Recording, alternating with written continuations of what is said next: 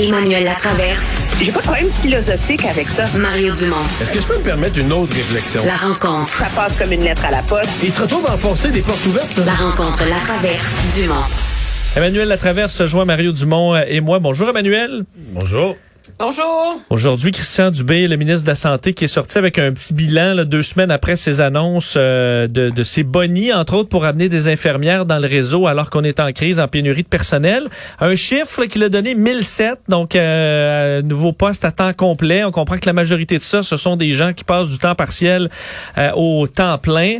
Euh, il était assez confiant. Il dit les renforts s'en viennent. Mais est-ce que les chiffres sont euh, appuient ce qu'il dit, le ministre Emmanuel? Ben, il y en a des renforts qui s'en viennent. Je veux dire, je pense que c'est un peu utopique là, de s'imaginer qu'en trois semaines, euh, le gouvernement allait réussir à combler une pénurie de 4000 euh, infirmières dans le réseau de la santé. Là, on n'est pas... euh, c'est un réseau qui a beaucoup de problèmes. Il y avait un gros exercice de service après-vente, je dirais, de la part du gouvernement à faire pour convaincre euh, les, les infirmières que les choses peuvent changer. Moi, je dirais que quand j'entends qu'il y en a 1007 qui sont déjà rendus, euh, je suis plutôt agréablement surprise. Le premier test, ça va être quand on entend le ministre dire qu'il y en a 1900 en ce moment qui sont en négociation avec le gouvernement pour voir si elles vont revenir, pas revenir, temps complet, qu'est-ce qu'elles vont faire. Euh, si le gouvernement réussit à intégrer ces personnes-là mettons dans un délai d'un mois là, dans le réseau euh, de la santé, ben s'il va s'approcher du moment où il va avoir réussi euh, son pari. Le défi auquel le ministre est confronté, c'est que il fait miroiter des changements, des changements dont il a besoin pour recruter, mais tout le monde qui connaît le réseau sait que ça prend un certain temps. Là. Alors, il y a comme euh, ce qu'on appelle en anglais un leap of faith là, qui est demandé aux infirmières. Je pense que plus il va réussir à en signer, entre guillemets, des nouvelles, plus ça va être facile après ça d'accélérer le recrutement pour réussir à combler cette pénurie-là. Mais moi, je pense, je pense que c'est un scénario, je- plutôt dans l'émission, je le qualifiais de euh, un scénario médium. C'est-à-dire que c'est pas la catastrophe, personne s'est inscrit. Je pense qu'ils s'attendaient quand même à mieux. Par exemple, dans les infirmières retraitées, il y en a 56 qui ont dit oui. Je suis convaincu que, compte tenu des... C'est pas beaucoup, là. C'est ça. Compte tenu des primes, je pense qu'on s'attendait à mieux. Bon, des, des, des temps partiels qui passent à temps plein, ça, il y en a plus. Parce que globalement, on est capable... C'est pas banal. On ajoute un 1000 infirmières, l'équivalent temps complet d'infirmières. Donc, c'est pas banal. C'est pour ça que je dis que c'est un scénario intermédiaire entre un gros succès puis un gros flop. Mais je pense qu'en dedans de lui, euh, compte tenu de l'ampleur des primes, je pense que Christian Dubé s'attendait à plus. Mais là, on se comprend que on va parler juste de ça pour les, prochains jours. Bon, là, il y a, Carey Price aujourd'hui, mais je veux dire, toute la semaine prochaine, ça va porter autour de la date du 15 euh, octobre, euh, du départ euh, du personnel non vacciné, de l'effet. De, il va y avoir des rumeurs euh, toute la semaine, tel département, tel département, il part tant de personnes. D'ailleurs, abandonné euh, dans la semaine, on aura le plan de contingence où on va voir les gens qui, partent. Mais c'est le gros thème, là, le- le, le- personnel qui quitte, euh, puis celui qu'on espère qui va arriver, puis qu'est-ce que ça va signifier comme euh, euh, le mot qu'on veut pas employer, bris de service, mais c'est inévitable qu'il va avoir, il va avoir, t'as moins de monde, tu vas avoir moins de services là. Ouais, puis je pense aussi que euh, il va falloir voir c'est quoi là, ce plan-là. Pour l'instant, le ministre est bien fier de dire qu'il y a seulement euh, cinq endroits là où il y a des bris de service entre guillemets là, en ce moment, euh, mais qu'on s'énerve pour rien dans des hôpitaux comme à Sainte-Terre ou ailleurs. Euh, attendons de voir la liste la semaine prochaine parce que moi, je voudrais pas être dans le bureau d'un des PDG, d'un des nombreux sus, là. Je veux dire, ça doit pédaler à la vitesse grand V en ce moment, là, pour être capable, parce que ce ce que le ministre fait avec cet exercice-là de, de publier où ça va être fermé, de quand à quand, pour quelle période, etc., c'est qu'il y a un- une exigence d'imputabilité de la part euh, des, dirigeants des, des CIS et des, des CIUS. Là. Lui, il leur a dit, écoutez, moi, je veux bien vous appuyer parce que vous manquez de monde, là, mais montrez-moi comment vous, vous y arrivez et les choix que vous, vous faites.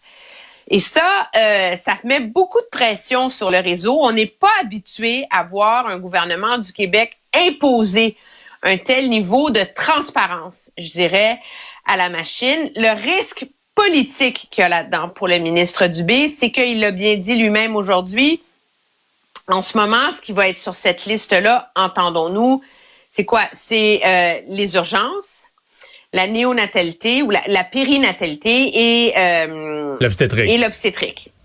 et Si tu veux aller accoucher, il faut que tu saches si euh, tu peux aller accoucher à l'hôpital à côté de chez vous ou pas. C'est comme l'urgence. Mais on s'entend là que pour faire fonctionner le réseau là, il va y avoir des bris de service puis du monde qui vont bouger ailleurs. Tu vas tu prendre des infirmières euh, dans telle salle d'opération que tu vas fermer pour être capable de garder ton urgence ouverte? Et c'est là, moi, je pense que va venir beaucoup euh, la pression sur le dos du ministre. C'est quand on va voir c'est quoi les effets secondaires de cette réorganisation-là. Parce que c'est une chose de dire on a réussi à maintenir tant d'urgences ouvertes, tant de services d'obstétrique ouverts. Donc, on a réussi à assurer le minimum dans X endroits. Mais qu'est-ce que ça coûte en dessous, là, ça? Et ça, les questions, ils vont se poser. Le ministre n'en fera pas l'économie et on va revenir finalement avec ces questions sur ce qui est objectivement du délestage, là, qui risque Ouais. aussi d'être inévitable face de un à la pénurie de main d'œuvre causée par la pénurie traditionnelle, puis ce problème avec euh, les entêtés qui refusent de se faire vacciner dans le réseau de la santé. Ouais. Puis là, on parle pas des. Il y a quand même beaucoup de parce que c'est global. les perso- le personnel non vacciné qui va devoir quitter, c'est aussi dans des résidences privées pour aînés.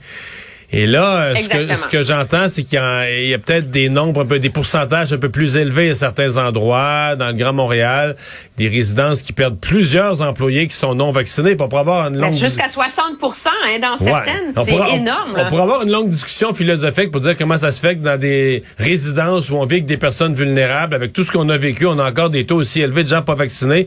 Il y aurait une longue discussion à avoir là-dessus, mais au-delà de la discussion, dans les faits, si les gens se sont pas vaccinés, sans et doivent quitter vendredi prochain, on les aura plus là. Il va falloir euh, faire euh, donner le service sans eux. Un mot, Emmanuel et Mario, sur euh, le dossier des tribunaux spécialisés pour victimes d'agressions sexuelles. Est-ce que Simon Jolin Barrette s'attendait à ce que ce soit qu'il doit faire face à de, l'opposition, pas nécessairement politique, mais du milieu juridique? Ouais, mais c'est pas juste Simon Jolin Barrette. Dans ce cas-ci, c'est un groupe de députés, c'est un groupe de femmes de tous les partis qui avaient travaillé ensemble. Euh, Simon Jolin Barrette est devenu un peu, il avait pas vraiment le choix. Une fois que tu as unanimité des quatre partis à l'Assemblée nationale, devenu le porteur de ça. Euh, j'ai de la misère. Je suis vraiment pas un spécialiste du droit, encore moins du fonctionnement précis des tribunaux. Il semble que la Cour du Québec avait déjà un projet pour faire des choses. Puis là, dit, le ministre peut pas nous imposer ça. Il est ministre de la Justice, mais on a l'indépendance. Mais c'est vrai qu'il y a une indépendance judiciaire. Mais est-ce que l'indépendance ju- judiciaire va jusqu'au point où les tribunaux ou une juge en chef peut dire, ben moi, là, les quatre députés, tout le monde pense pareil pas. et je m'en fous, là. Je fais pas ça. C'est, c'est la limite. Là. Tu comprends que l'indépendance judiciaire, tu ne permettras pas à un politicien, encore moins au ministre de la Justice, au premier ministre, de jouer dans un procès ou de, de souhaiter, d'exprimer une volonté sur une, l'issue d'une contestation. Mais quand il s'agit que l'ensemble des partis du Parlement veulent fonctionner différent pour protéger une, catégorie de victimes d'une catégorie d'actes criminels là, à caractère sexuel ou conjugal, euh, je suis pas certain qu'une cour puisse euh, faire fi de ça. la cour, va dire, c'est quand même le, le Parlement et représente les contribuables qui payent le salaire des juges. Là. Mais moi, je vais, mon gros, moi, j'ai un mot, là, c'est malaise. Malaise de voir, euh, la juge en chef, si la juge en chef avait fait ces, ces commentaires-là, dans le cadre de son témoignage, par exemple, devant la commission euh, qui étudie le projet de loi en disant nous avons des réserves pour X, Y, Z et que c'était fondé sur des principes de droit et de la comment tu fais fonctionner ce tribunal-là à l'intérieur du droit actuel, pas de problème. Mais là que c'est comme si préventivement, elle donne une entrevue où elle laisse planer la menace de recours parce qu'elle est pas contente. Ouf! C'est là que moi j'ai comme un tu sais, je comprends là, que les, les deux s'aiment pas là. Euh, la juge en chef et le ministre Simon Jolin Barrette parce qu'ils ont eu un accrochage dans le passé sur le bilinguisme des juges là. Mais moi, j'ai beaucoup de difficultés euh, à entendre la juge en chef dire je ne suis pas d'accord avec ce projet-là. Je n'ai pas été consultée. Hey, pardon là. Il y a une commission, un comité spécial qui s'est penché là-dessus pendant un an avec des juristes, les experts et tout le reste. Je veux dire, moi, j'ai un problème. Je trouve que c'est comme si l'animosité qui existe entre les deux et le manque de confiance entre les deux faisait en sorte que là, est-ce qu'on va vraiment encore mettre, prendre en otage les victimes d'agressions sexuelles et de violences conjugales parce que la juge en chef de la Cour du Québec est fâchée contre le ministre? Je veux dire, c'est un peu obtus tout ça et c'est très, très, très malaisant. J'aurais envie de les prendre les deux, les envoyer dans un chalet pendant une fin de semaine avec le bâtonnier du barreau qui joue le médiateur puis dirait hey, les amis là pouvez-vous vous réconcilier le trouver une façon de travailler ensemble? c'est trop dur. C'est pas très édifiant tu sais. T'es trop dur Emmanuel.